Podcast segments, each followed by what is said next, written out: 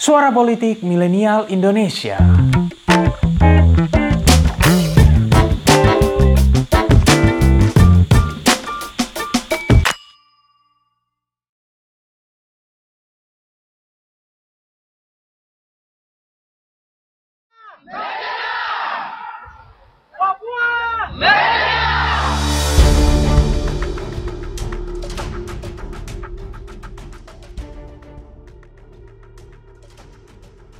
Konflik di Papua menjadi salah satu topik yang cukup panas dibicarakan para kandidat di debat Pilpres 2024 lalu. Anies Baswedan, Prabowo Subianto, dan Ganjar Pranowo saling menawarkan gagasan terbaik mereka untuk mengatasi konflik hingga tuntas dan membawa perdamaian di bumi cendrawasih. Pendekatan dialog merangkul semua elemen hingga bagaimana menciptakan keadilan di Papua menjadi poin yang disepakati ketiga kandidat RI1. Tetapi, satu pernyataan Prabowo Subianto bahwa menuntaskan persoalan di Papua tidak sederhana, kiranya sangat relevan. Rumitnya penanganan penyanderaan pilot Susi Air, Kapten Philip Mertens yang nyaris satu tahun berlangsung menjadi salah satu sampel dari dampak turunan persoalan konflik di Papua yang selalu tak mudah untuk diurai. Lalu, seperti apa sebenarnya riwayat konflik di Papua dan masa depannya di tangan pemimpin baru Indonesia nantinya?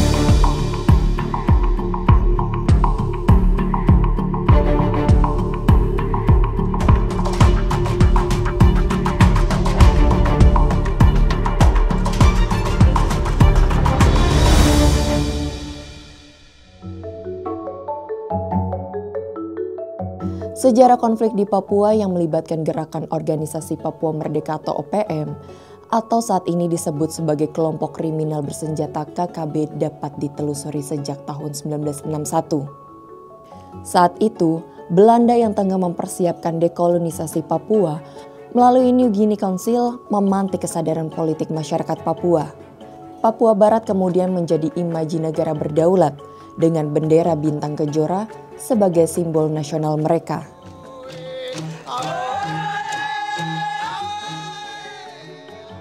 Indonesia yang merasa memiliki hak atas seluruh wilayah eks jajahan kerajaan Belanda di Hindia Belanda akhirnya bereaksi dengan mempersiapkan infiltrasi militer yang dapat dicegah quote and quote melalui New York Agreement pada tahun 1962.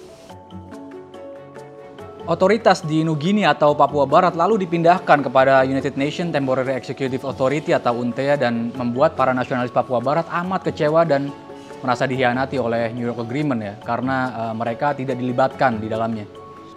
Ya kontrol pemerintah dengan pengerahan militer menimbulkan resistensi dari masyarakat Papua. Misalnya yang terjadi di Manokwari dan di beberapa kota lainnya. Gerakan resistensi inilah yang menjadi cikal bakal dari organisasi Papua Merdeka.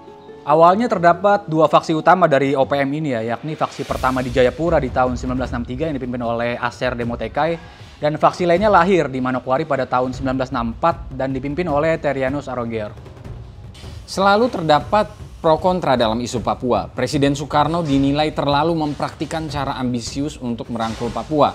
Sementara Presiden Soeharto menawarkan solusi PPRA atau penentuan pendapat rakyat yang cukup kontroversial pada tahun 1969. Pemberian nama Provinsi Irian Jaya pada tahun 1973 pun menjadi salah satu titik awal ekskalasi gerakan resistensi menjadi perjuangan bersenjata. OPM lantas mendapat dukungan dari sejumlah kelompok masyarakat di Papua plus simpati internasional seperti dari Tuvalu dan Vanuatu saat itu. Kendati memiliki semangat yang sama, gerakan OPM juga memiliki kelemahan setelah sedekade berdirinya. Utamanya saat tokoh pionir yakni Jacob Pre dan Setrum Korem berkonflik untuk posisi sentral uh, kepemimpinan organisasi ya pada akhir tahun 1970. Keberadaan Freeport di Papua juga menambah variabel resistensi. Presiden Soeharto pun mengerahkan ABRI ke Papua dan kian memanaskan tensi di sana. Bahkan, konflik terus terjadi di beberapa periode setelahnya. Misalnya, saat krisis Sandra Mapenduma di tahun 1996 Konflik juga masih terjadi setelah Soeharto tumbang, juga hingga saat ini. Toko kunci di OPM atau KKB juga telah silih berganti seperti Kelly Kualik, Golia Tabuni, belum termasuk juga Benny Wenda. Begitu pula dengan kepemimpinan di Indonesia. Namun hingga hari ini belum ketemu kesepakatan damai yang pasti soal masa depan konflik di Papua. Nah memang tidak bisa dipungkiri bahwa saat berbicara konflik di Papua, entah bagaimanapun konteks dan arah perspektifnya, selalu muncul kontra narasi bahwa Jakarta atau luar Papua cenderung tidak memahami persoalan sesungguhnya. Dan inilah yang ternyata menjadi salah satu faktor penghambat titik tengah penyelesaian konflik di sana. Ya, saat berbicara penyelesaian gerakan separatisme memang tidak mudah ya. Konflik di Papua tidak bisa diselesaikan hanya dengan kekuatan senjata TNI maupun Polri. Dan begitu pula bagi OPM atau KKB. Bagi pemerintah Indonesia tentu butuh waktu dan keterlibatan banyak pihak untuk menangani konflik Papua dengan karakteristik pemberontakan atau separatisme yang demikian ini. Berkaca pada kasus orang-orang Kurdi misalnya di Anatolia, Turki yang telah berlangsung 200-an tahun konfliknya dan hingga hari ini belum selesai. Tapi tentu jangan sampai selama itu pula persoalan Papua ini tidak menemui titik terang. Karena bagaimanapun juga keadaan yang damai itu tentu akan membantu pembangunan kesejahteraan masyarakat Papua. Dalam catatan PBB, sampai saat ini terdapat 113 dari 193 negara atau 58 persen anggota PBB yang masih disibukkan dengan penanganan insurgensi dan separatisme. Beberapa di antaranya ada yang mirip dengan konflik di Papua. Penanganan gerakan separatis secara damai memerlukan waktu dan energi yang tak sedikit. Harapan terbaik tentu menanti Presiden ke-8 RI nantinya untuk mengurai konflik Papua dan membawa perdamaian di sana.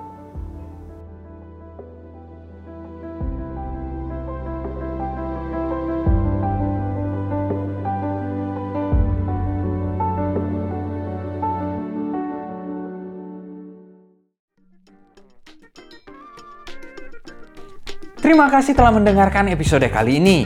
Nantikan episode-episode selanjutnya dan jangan lupa untuk kunjungi pinterpolitik.com untuk dapatkan informasi seputar fenomena politik di Indonesia. See you next time and bye-bye.